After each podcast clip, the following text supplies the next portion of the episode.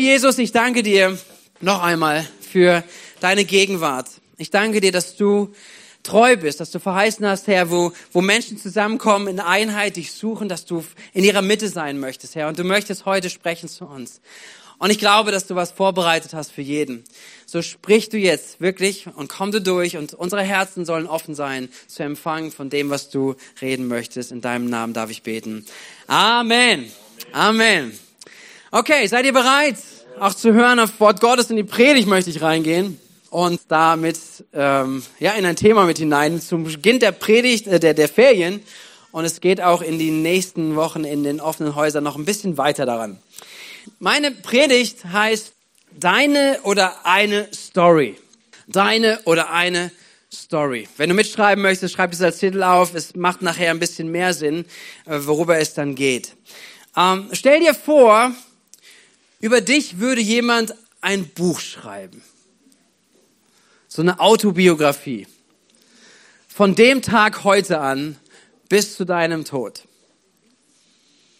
Okay, seid ihr dabei? Was für eine Geschichte würde der Autor schreiben? Wenn du es mal durchgehst.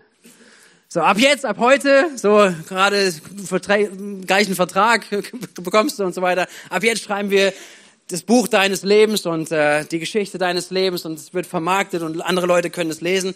Was für eine Geschichte wird es sein? Und es gibt eine Realität. Die eine ist, was es sein wird und die andere ist die, was wir uns wünschen, was es sein wird. Richtig? Seid ihr mit mir? So, in uns würden sofort Dinge anfangen, so, oh ja, richtig. Also wenn man jemand über mich schreibt, oh, ich bin der Held meiner Geschichte. Also wenn, wenn es da vorne geht und so weiter, es wird ganz tolle Sachen geben, es wird nur Abenteuer sein. Ähm, ich, bin, ich bin immer gut drauf und, und es gibt niemals einen Moment, wo jemand mich erwischt, wo ich, wo ich gerade irgendwie was Blödes mache und so weiter. Es ist, es ist eine richtig tolle Story, oder? Wer wird so eine Geschichte schreiben wollen? Ey, ihr müsst schon ehrlich sein. Hier ist eine Kirche. Hier wird nicht gelogen. Weil im Ernst, ich meine, äh, klar, aber eine mittelmäßige Geschichte will eigentlich keiner schreiben, oder?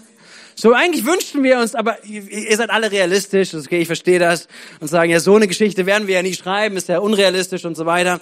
Aber wenn wir, wenn wir mal so, so durchgehen würden, wenn, wenn wir uns wünschen können, welche Geschichte wird geschrieben, dann, dann kommen vielleicht so gewisse Träume wieder hervor. Da kommt der Held, da kommt das Model, da kommt der Gewinner, da kommt der Weltveränderer durch und manche, nee, gar nicht, weiß ich gar nicht, ja. Aber, aber ich bin der Boss.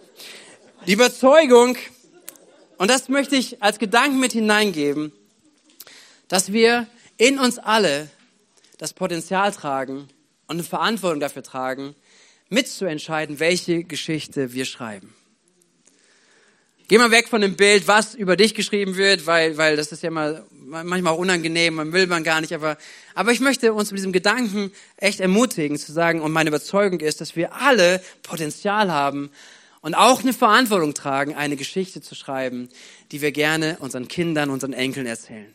Die wir gerne Menschen erzählen, weil es eine Geschichte ist, nicht die perfekt ist. Weil es eine Geschichte ist, die nicht, die keine Tiefen kennt, aber eine Geschichte ist, die voller Glauben ist.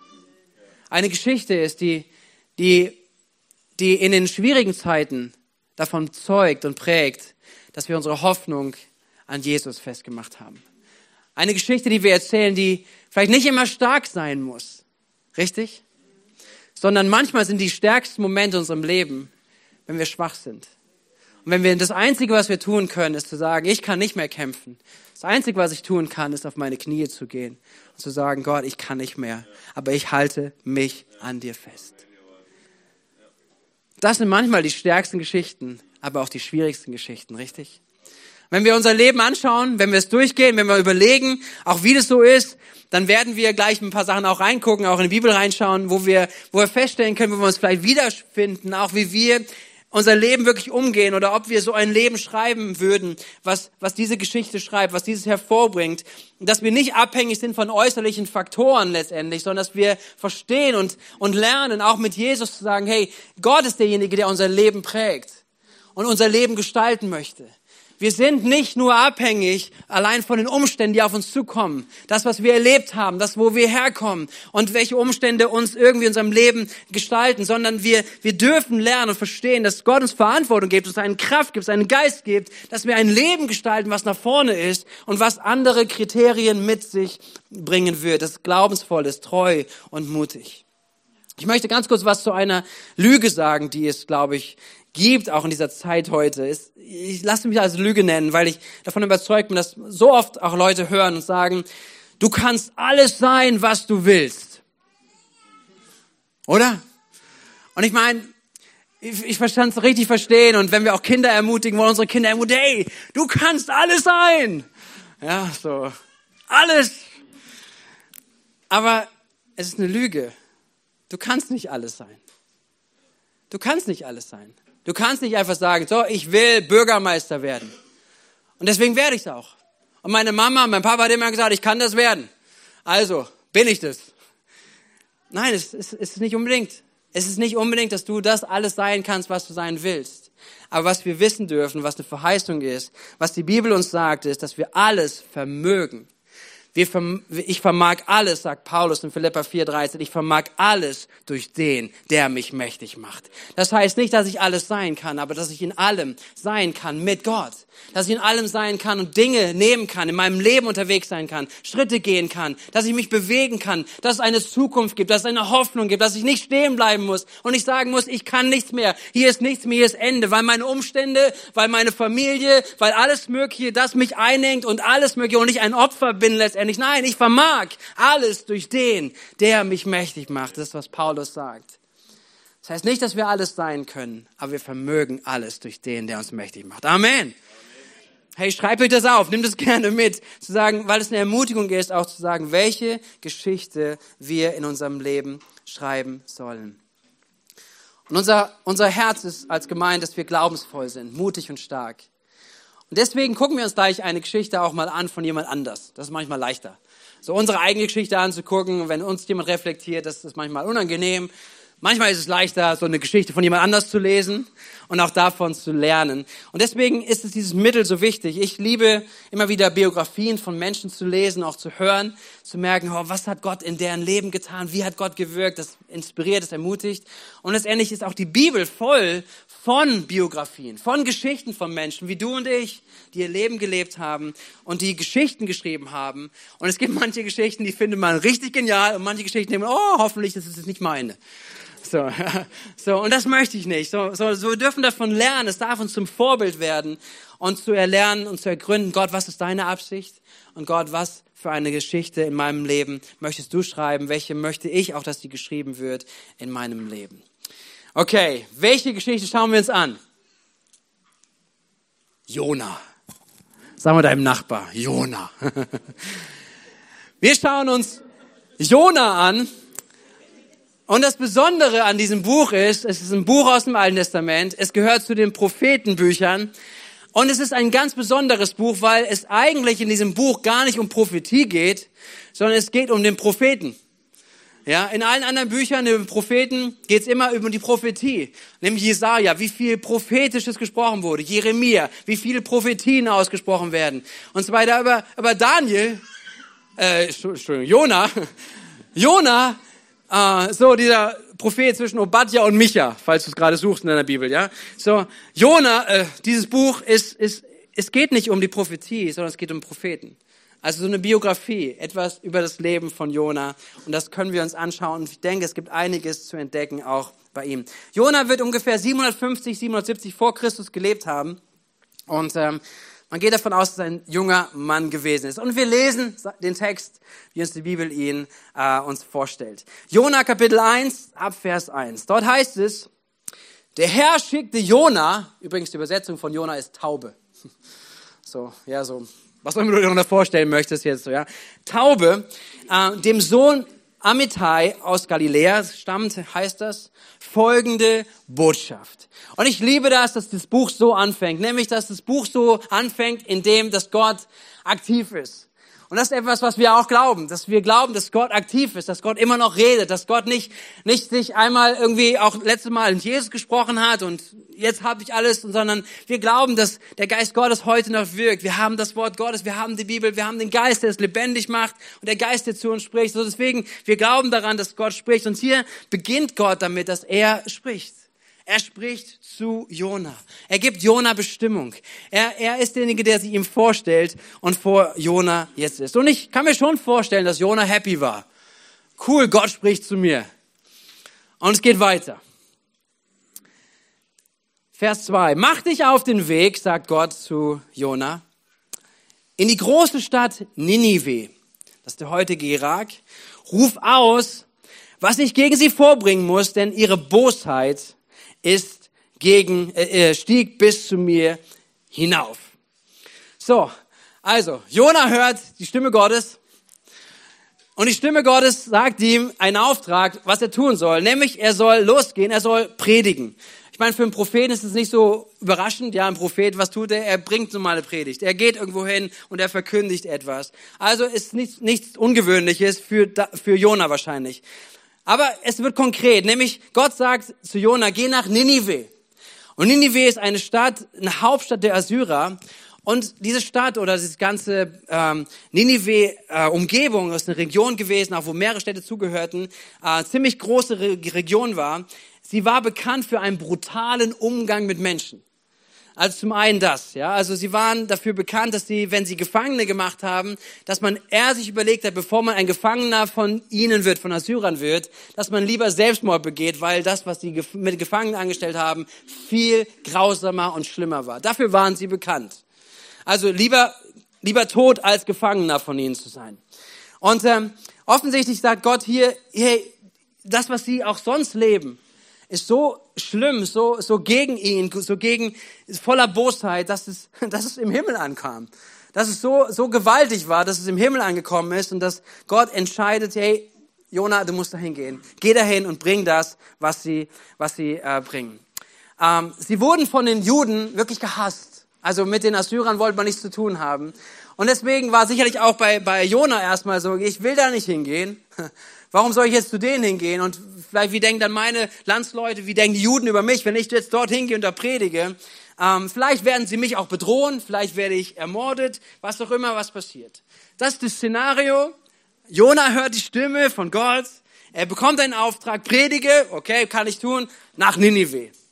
Was ist die beste Geschichte, die man jetzt schreiben kann? Wenn Gott schon mal redet, wenn Gott dir eine, eine Botschaft gibt, ja, was macht Jona? Doch, sag mal doch. Doch, Jona machte sich auf den Weg, und zwar, um vor dem Herrn nach Tarsis im heutigen Spanien zu fliehen.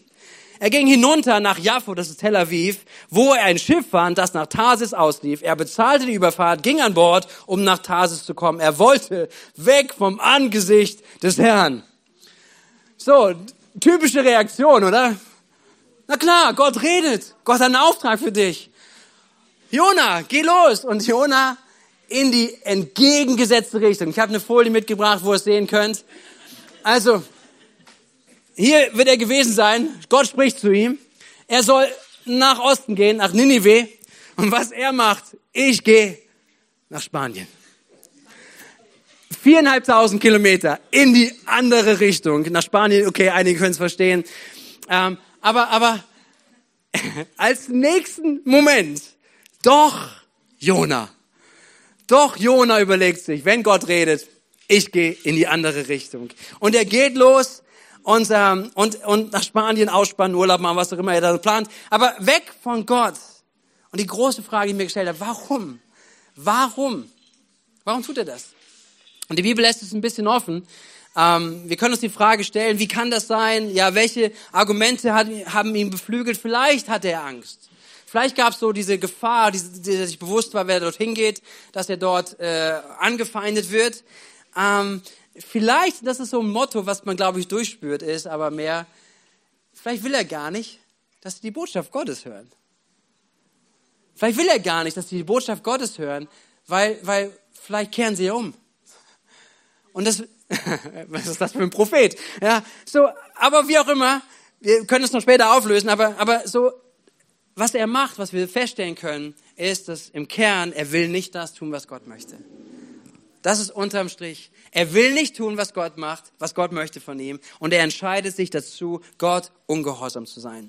Und auf diesem ganzen Weg dahin, vielleicht hat er gebetet, Gott gib mir ein Zeichen, wie ich das nicht machen soll. Und Gott hilft so und so weiter. Und er geht dorthin und alles, was er findet, sind vorbereitete Gelegenheiten. Weil er kommt nach Tarsis, äh, er kommt runter zum Hafen. Und was findet er dort? Er findet ein Boot. Oh, es findet ein Boot. Und er findet sogar einen Platz auf dem Boot.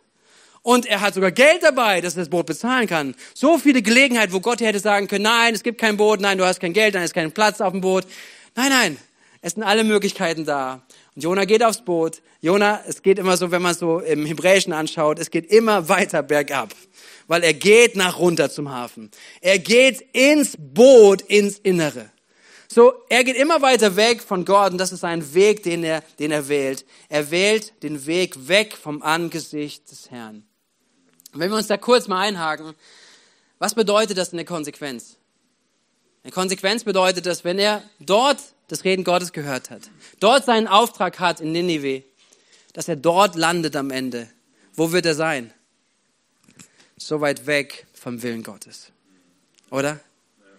In der Konsequenz, wenn man es durchdenkt, in der, in der absoluten Entfernung von dem, wo Gott eigentlich mit ihm sein möchte. Was die Konsequenz? Er ist in der komplett Ferne von Gott. Ein bewusstes Leben, was er wählt, was er in diesem Moment wählt, sagen, ich bin Gott ungehorsam. Alles, was Gott gesagt hat, ist mir egal. Ich lebe, und das war sein Plan, in Spanien zu leben, aber ich glaube nicht, dass ihm gut gegangen wäre dort ob er da irgendwie einen Tequila getrunken hätte, am Strand gelegen hätte und sagt, oh, mir geht's so gut, oder ob er wusste oder gewusst hätte, ich bin nicht da, wo Gott mich haben möchte.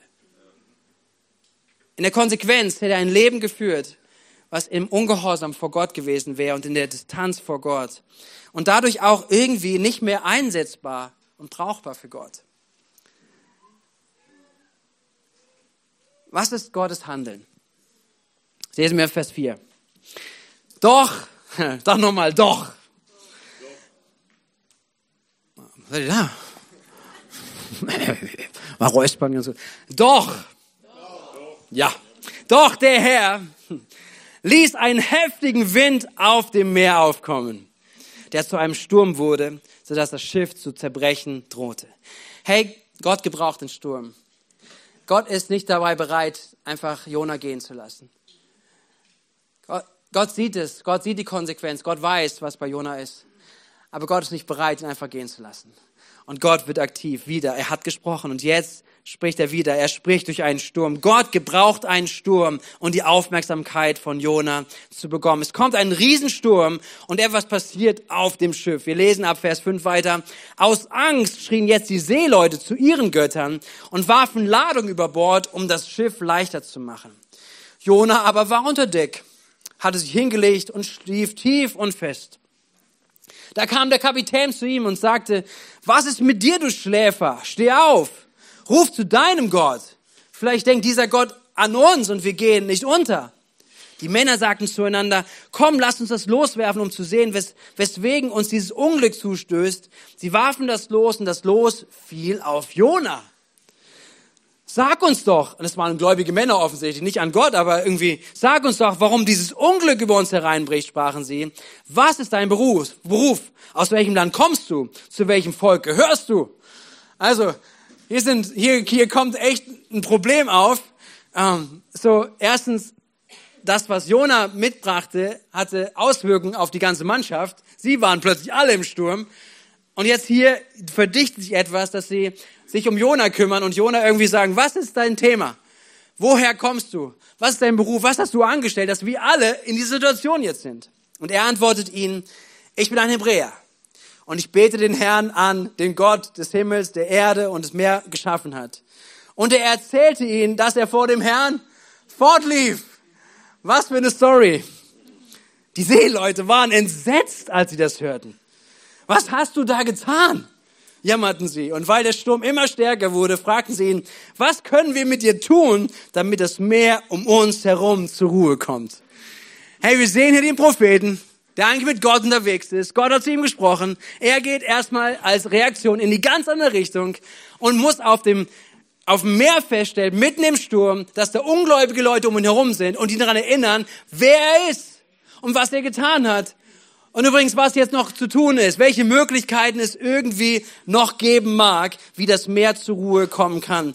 Auch interessant, oder wie er beschreibt, ja, ich bin, ich bin ein Hebräer, ich diene dem Gott, wie auch immer er Gott gerade dient, aber ich diene dem Gott, der Meer und Land geschaffen hat.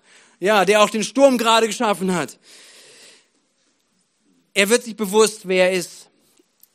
Und dann geht's weiter, dass er eine Antwort gibt, wie der Sturm zu stillen ist. Vers 12.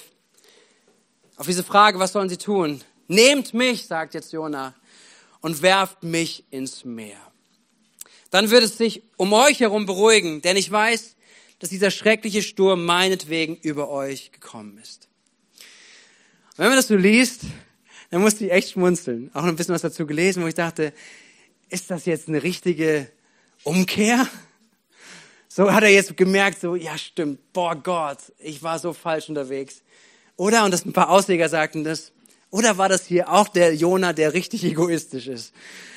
Aus zwei Gründen, nämlich zum einen, werf mich übers Meer, ich ertrinke hier, weil ich will nicht nach Ninive. Oder wirf mich übers Meer, ins Meer, über Bord, damit ich, damit vor allen Dingen ihr nicht sterbt. Wie auch immer.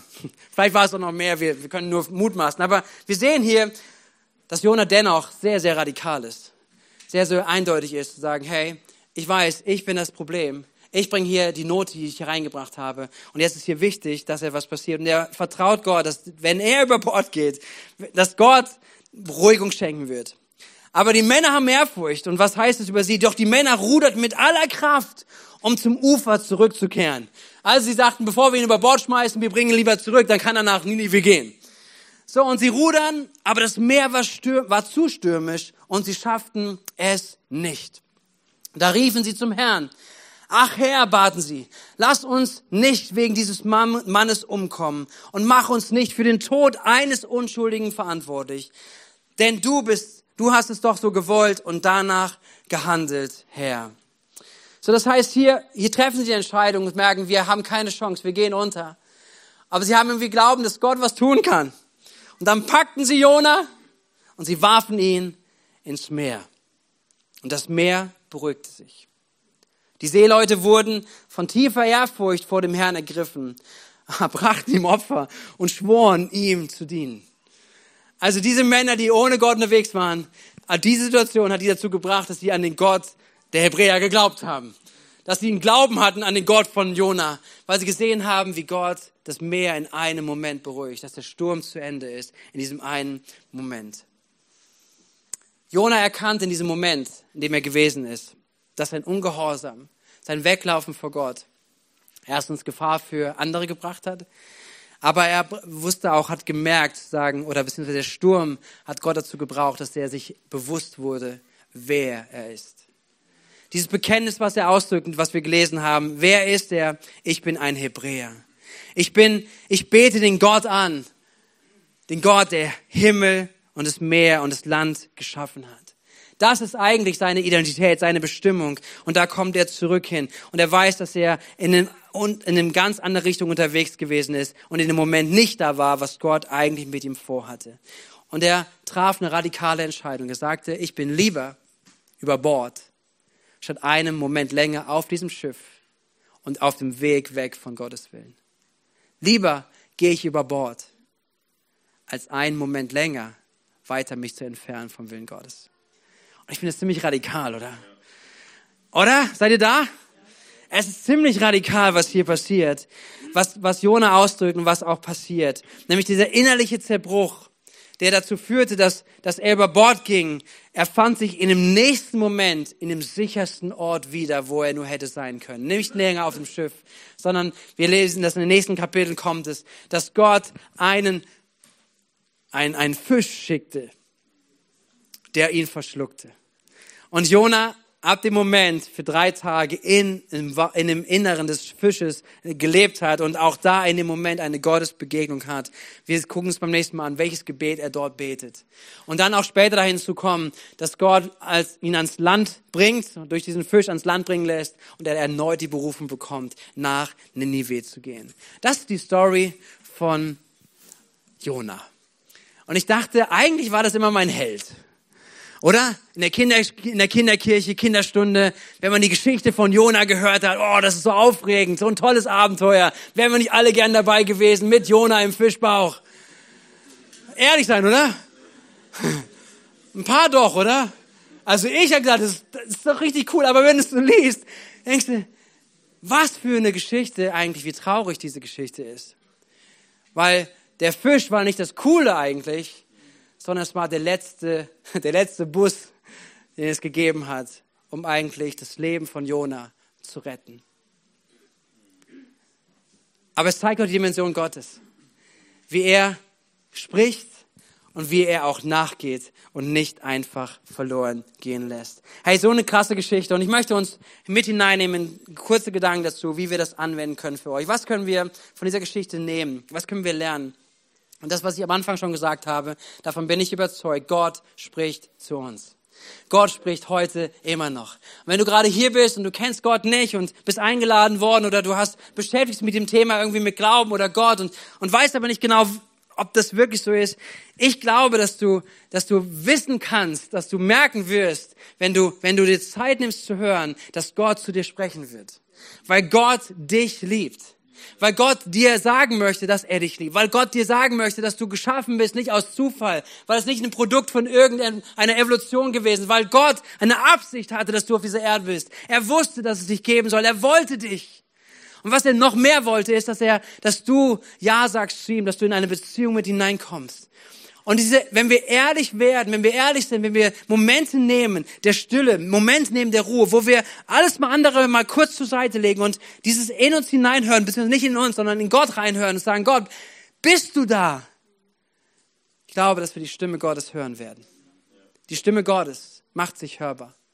Paulus spricht darüber zu den, zu den Menschen in Athen, die Gott nicht kannten. Er sagt zu ihnen Apostel 17, Vers 27, mit allem, was er, was Gott tat, wollte er die Menschen dazu bringen, nach ihm zu fragen.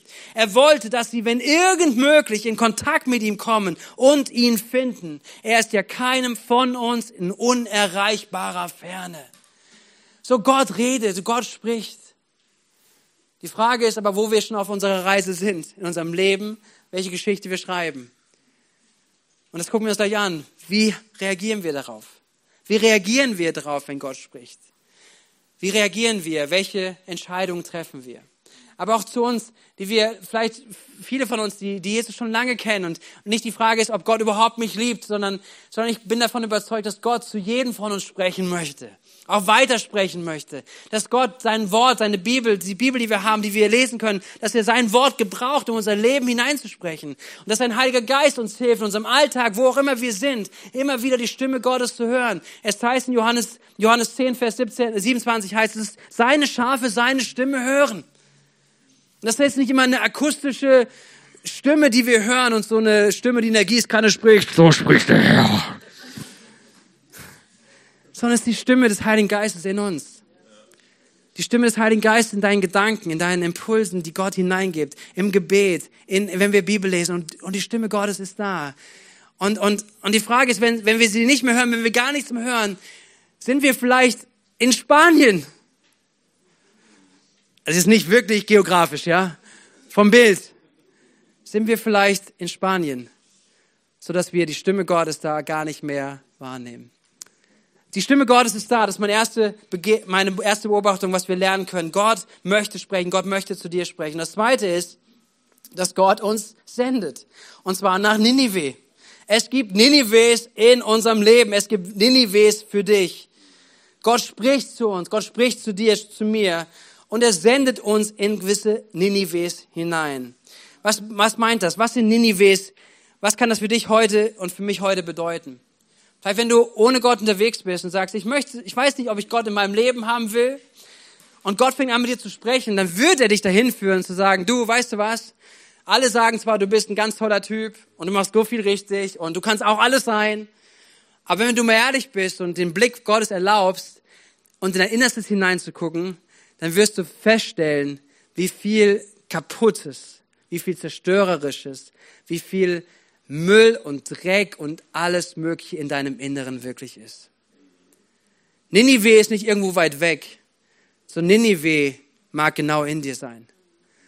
Und das ist, wo Gott uns hinsendet, wo Gott dich hinsendet. Wenn du, wenn du nach Gott fragst, dann wird er sagen, okay, lass mal dein Innerstes angucken. Ich gehe mit dir gerne da rein. Nicht um dich zu verdammen, sondern um dich zu erlösen. Amen. Das darf ich dir zusprechen. Wenn Gott dich dich damit konfrontiert, wenn Gott dir zeigt, okay, wo du stehst, dann nicht, weil er dich sagt, guck mal, wer du bist und was du alles nicht hinbekommst, sondern weil Gott dir sagt, ja, du wirst es nicht hinbekommen. Und deswegen ist Jesus ans Kreuz gegangen. Deswegen ist Jesus gestorben, weil er das, was wir nicht können, für uns machen möchte. Weil er unsere Schuld, unsere Sünde, alles Schlechte wegnehmen möchte. Indem wir ihn annehmen und im Glauben annehmen. Das Ninive wird er uns hinführen, unsere Verlorenheit. Das ist das eine Botschaft, die Ninive sein kann. Aber es mag auch Ninive sein, wo Gott zu dir spricht, nämlich, dass er dich anspricht über spezifische Punkte in deinem Leben. Ja. So der Geist Gottes durch sein Wort oder auch durch Impulse, er fängt an, über ein Ninive zu sprechen, was mit unserem Lebensstil vielleicht zu tun hat. Wo wir Lügen glauben, wo wir nicht frei sind, wo wir Dinge äh, in unserem Leben erlauben, die, die, die nicht da sind, wo Gott eigentlich mit uns sein möchte. Ninives, die wir, die Gott ansprechen möchte. Und genauso die Frage, wie gehen wir mit solchen Ninives um in unserem Leben? Es gibt Ninives da, dass, dass Gott vielleicht anfängt zu sprechen über deinen Umgang mit deiner Zeit, Umgang mit Finanzen, spezifisches Verhalten, dass Gott Sünde anspricht und sagt, weißt du was, da, da ist etwas, was, was, was nicht um bloßzustellen, sondern weil Gott etwas möchte, dass er, dass er möchte, dass er Freiheit in unserem Leben bewirken möchte. Hey, das ist so Gottes absolutes Agenda. Gott, Gott möchte, dass wir in Freiheit leben. Amen. Und deswegen zeigt er uns manchmal Ninives. Und Ninive kann aber auch genau sein, dass Gott uns sehr spezifisch irgendwo hinschickt. Dass Gott spezifisch sagt, hey, ich habe einen Auftrag für dich. Ich habe wirklich etwas, vielleicht eine grundsätzliche äh, Neuaufstellung in seinem Leben. Eine, eine, eine Entscheidung zu treffen, vielleicht im beruflichen Sinne oder, oder vielleicht einfach eine riesen vielleicht ist ein Ninive zu sagen, ich werde Teil eines Teams mag Ninive, oho, mag Ninive sein, weil du siehst, oh, das, das will ich nicht. Ja, aber, aber vielleicht etwas, etwas, wo Gott anfängt zu sprechen, wo Gott uns hinstellt und ähm, wir immer wieder erleben dürfen. Ähm, so Ninives, ich, ich merke immer wieder, auch wo Gott mich herausfordert. Ich habe es schon mal geteilt, aber die Story ist irgendwie immer wieder präsent und ich denke immer wieder drüber nach auch. Das sind so Momente, wo du an der Kasse stehst. Ich weiß das noch, äh, an der Kasse und ich kriege so einen Impuls so, ähm, zwei Leute vor mir war, war ein Mann, der seinen Einkauf bezahlen wollte und nicht genug Geld hatte. Und so einiges, dann musste er da lassen, er konnte also nicht alles mitnehmen. Und in mir so kam der Impuls, bezahl du es. Ah, naja, da ist ja vor mir noch jemand und dann muss ich mich da vorbeiklingen. Weißt du, es gibt so viele Boote, so viele Boote, die da sind und sie sagen können, du kannst auch in die andere Richtung fahren.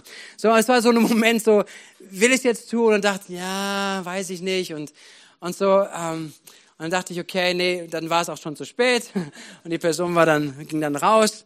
Und dann war ich an der Kasse und sagte, komm, geben Sie mir die Sachen, äh, die jetzt am Rand waren, geben Sie mir, ich bezahle die.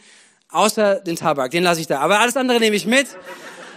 ähm, und hab dann, hab's bezahlt und bin raus, so schnell ich konnte, weil ich dachte, okay, ich will das jetzt dem Mann noch geben. Geh raus und sehe den Mann nicht mehr. Also er war jemand nicht, der mobil war, das war klar, aber, aber ich bin rumgerannt auf dem Parkplatz, Straße hoch und runter, bin ins Auto gesetzt, bin bestimmt noch eine Viertelstunde durch, durch die Umgebung gefahren und ich dachte, ich will diese Person wiederfinden. Ich habe die Person nicht mehr gefunden. Und das war für mich so eine, so echt eine Mahnung zu sagen und ähm, zu sagen, wenn Gott spricht, was tue ich? Wie schnell bin ich? Wie reagiere ich auf das, wenn Gott spricht und Gott spricht? Gott gibt uns Ninives in unserem Leben auch hinein.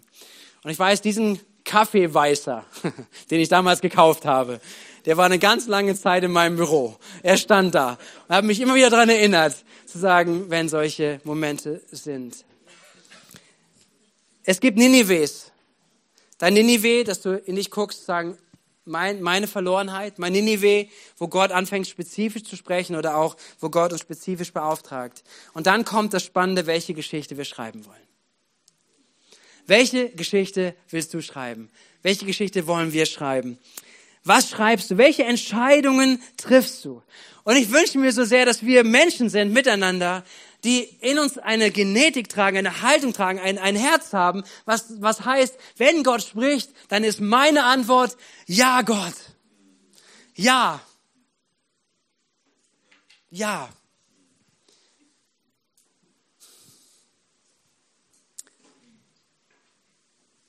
Und wenn das gerade nicht deine Antwort ist, dann, dann nimm das einmal wahr. Nimm diesen Moment heute ruhig, vor Gott zu sein und sagen, das ist nicht meine Antwort. Aber vielleicht wird es mehr und mehr deine Antwort. Vielleicht wird es mehr und mehr deine Antwort, weil wir, weil wir einander ermutigen, weil wir einander es zusprechen, auch, das, auch sehen an dieser Biografie, was, was das bedeuten kann, auch nicht Ja zu sagen zu Gott. Und was, was kann unsere Biografie sein? Wo findest du dich wieder?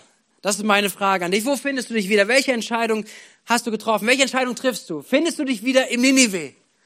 Und bist du da ein Verkündiger in Ninive? Und ich wünsche mir das und ich glaube, dass etliche hier sind und dass wir solche Menschen sind, die in Ninive stehen und immer wieder uns rufen lassen, dass Gott uns nach Ninive führt, was auch immer dein Ninive ist. Und dass du da stehst und sagen, ich tue den Auftrag, den Gott mir gegeben hat. Ich verkündige das, was Gott hier hinein tun möchte, was sprechen möchte. Ob es in dem Wirken ist, was Gott in meinem Leben tun möchte oder was Gott durch mich tun möchte im Leben von anderen. Aber du kannst dich auch woanders wiederfinden. Nämlich zum Beispiel am Hafen oder auf dem Weg zum Hafen. Gott hat gesprochen und du bist gerade unterwegs, eigentlich in die entgegengesetzte Richtung. Eigentlich auf dem Weg zum Hafen runter. Und vielleicht bist du auch heute hier und sagst, es gibt ein Thema, wo Gott zu dir gesprochen hat. Es gibt eine Sache, wo Gott grundsätzlich vielleicht gesprochen hat, wo Gott Dinge anfangen möchte in deinem Leben zu verändern, wo Gott anfängt, hey, das, da möchte ich dich formen, da möchtest du Freiheit entdeckst, da möchte ich, dass etwas passiert in deinem Leben, ja, oder in deiner Familie, in deiner Ehe. Und Gott hat angefangen zu sprechen und jetzt die Frage, wohin entwickelst du dich jetzt? Und du bist vielleicht heute hier und du bist gerade auf dem Weg zum Hafen. Sagst Gott, wenn du nicht möchtest, dass ich zum Hafen gehe, dann tu was. Aber die Wahrheit ist, die Botschaft ist, es gibt immer einen Hafen. Es gibt immer ein Boot, was da steht. Es gibt immer, es gibt immer das, was dich einlädt. Es gibt immer eine Entschuldigung. Es gibt immer etwas, was, was du nehmen kannst und sagen, warum du nicht nach Ninive gehen brauchst. Gibt's immer. Und Gott lässt das zu. Gott lässt dir die Freiheit. Gott lässt dich entscheiden. Aber das, was du heute hören darfst, wenn wir es auch sehen, diese Geschichte von Jona, wenn ich das sehen darf, diese Geschichte von Jona, will ich denn den Weg bis zum Ende gehen? Oder will ich auf dem Weg zum Hafen umkehren und sagen, Gott, nein, ich möchte nicht weiter weg von dir gehen, sondern ich möchte jetzt verstehen, es geht dahin. Es geht in die Richtung, wo du mich hinsendest, weil du absolut die besten Pläne und Absichten mit meinem Leben hast. Wo bist du? Wo findest du dich wieder? Welche Geschichte schreibst du auf dem Weg zum Hafen? Oder vielleicht bist du schon im Inneren des Bootes. Auch da. Vielleicht bist du schon da. Liegst dort, schläfst. Du hast aufgegeben. Du hast gesagt, okay, Gott, das werde ich nicht tun. Das will ich nicht. Das nehme ich nicht an in meinem Leben. Das, das, damit beschäftige ich mich nicht. Und vielleicht hast du auch für dich innerlich so eine, eine, eine Rechtfertigung gefunden, zu sagen, Gott ist doch ein gnädiger Gott. Gott kann mir doch vergeben. Gott vergibt mir doch. Das haben wir doch gehört, das glauben wir. Gott vergibt. Und ich möchte zusprechen, ja, Gott vergibt. Gott vergibt, wenn wir zu ihm kommen, wenn wir ihn um Vergebung bitten, wenn wir umkehren. Gott ist treu und gerecht. Er vergibt uns. Er vergibt uns. Aber dieses Bild darf uns auch eine geistliche, gute Warnung sein.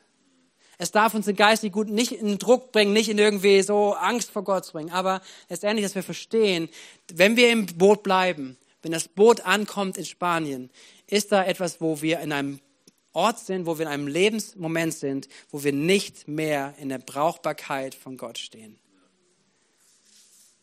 Es mag nicht heißen, dass, dass du dein Heil verlierst, dass du Rettung verlierst, dass, dass Gott dich im Stich lässt und einfach fallen lässt.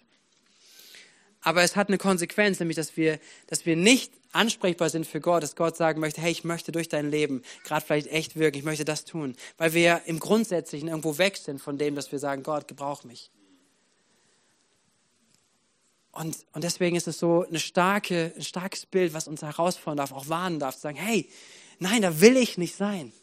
Ich will da nicht sein. Ich möchte, dass keiner von uns, die wir hier sind, an diesem Ort sind. Jemand, der, der ohne Gott lebt, der sagt, hat sich vielleicht entschieden zu sagen, das, was Gott für meinem Leben, was er, was er in meinem Leben tun möchte, ob Gott in meinem Leben hineinkommt, ich, ich will das nicht. Deswegen, ich gehe weg von ihm. Ich gehe weiter und weiter und weiter weg.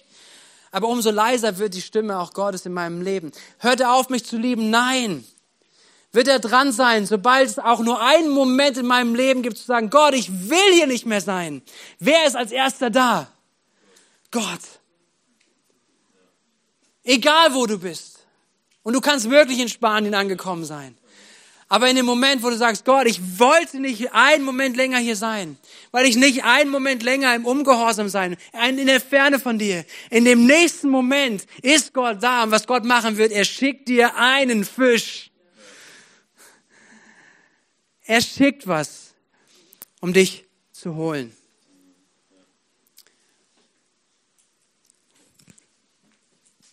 Aber was auf dem Spiel steht, was wir hier sehen, auch bei, bei den Propheten Jona, ist, dass er kein Prophet in dem Sinne sein konnte für Gott auf dem Weg nach Spanien. Gott schickt manchmal Stürme, um dich aufzurütteln. Gott schickt manchmal Stürme. Manchmal beten wir die Stürme weg, wollen, dass der Sturm aufhört. Aber manche Stürme nutzt Gott in unserem Leben, um uns aufzuwecken. Erinnere dich, wofür du dein Leben lebst. Erinnere dich, wer dich erkauft hat. Erinnere dich daran, welchen Preis Jesus für dich und für mein Leben bezahlt hat. Und, und dein Leben ist so kostbar. Unser Leben ist so kostbar. Und das, was Gott hat, seine Absichten, und das ist vielleicht auch so ein wichtiger Punkt, ist immer und immer gut. Von Gott kommt nichts Falsches. Wenn Gott zu dir spricht, wenn Gott etwas, etwas mit dir vorhat durch dein Leben, es mag dich etwas kosten an deinem Stolz, an deinem Ego und an all den ganzen Dingen, die da sind. Aber es ist niemals zu unserem Schlechten. Niemals. Welche Story werden wir schreiben? Und deswegen glaube ich, und dazu lade ich uns gleich ein, wir kommen als Team, dass es für, für heute eine wichtige Botschaft ist, Einfach ermutigt zu sein, zu wissen, meine Geschichte soll zählen. Ich schreibe eine, eine Geschichte mit Gott. Und welche Story ist da drinnen zu finden? Perfekt? Nein. Aber glaubensvoll. Amen. Glaubensvoll. Und nicht eine Geschichte. Oder vielleicht ging deine Geschichte bis heute zu dem Punkt, dass du sagst, ich habe gestartet mit Gott, aber ich habe ganz bewusst in meinem Leben die Stimme Gottes ausgeblendet. Sein Reden, sein Wirken, sein Sprechen, das, was er in meinem Leben tun möchte. Ich habe die Ninives, die Gott angesprochen hat in meinem Leben, ich habe sie ausgeblendet. Und dass du heute diese Botschaft hörst und dass du ermutigt bist, eingeladen bist, auch Glauben fasst, dass es die Möglichkeit gibt, umzukehren. Dass es die Möglichkeit gibt, nicht den Weg, den du beschritten hast, bis zum Ende durchzugehen, sondern dass es heute die Möglichkeit ist, in die Arme Gottes zu kommen und sagen, Gott, hier bin ich. Gott, es tut mir leid. Ich, ich, ich, ich habe dich nicht ernst genommen. Ich, ich bin in Ungehorsam. Ich laufe vor dir weg. Aber Gott, ich kehre um. Ich darf mein Leben dir neu zur Verfügung stehen. Und Gott ist derjenige, der treu und gerecht ist. Er ist treu und gerecht. Er sagt, komm mein Kind. Komm mein Kind, ich stelle wieder her. Ich habe Bestimmung mit dir. Das hat nicht aufgehört. Ich habe Bestimmung mit dir. Und diese Welt, sie braucht Menschen, die in ihrer Bestimmung leben. Diese Welt braucht Menschen, die offen sind, dass, dass der Geist Gottes spricht zu ihnen und dass, dass die Antwort in dem Innersten ist, ja Gott. Ja Gott. Ja Gott.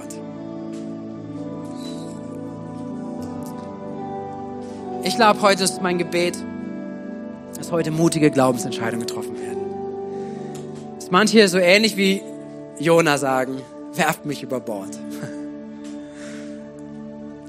eine radikale Entscheidung treffen. Eine radikale Umkehr führen.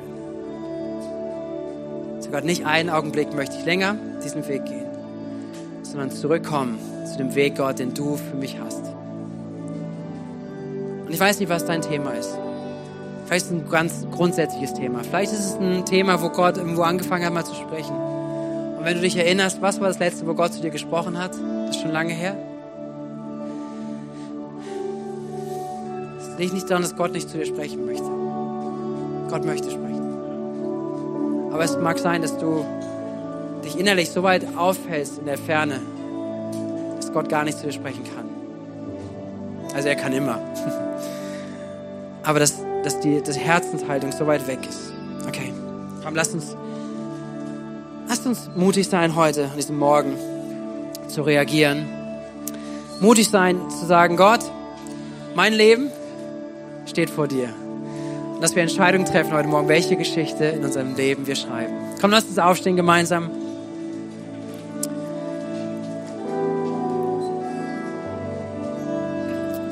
die nächsten halbe Minute, Minute möchte jeden Einzelnen ermutigen, für sich persönlich zu beten.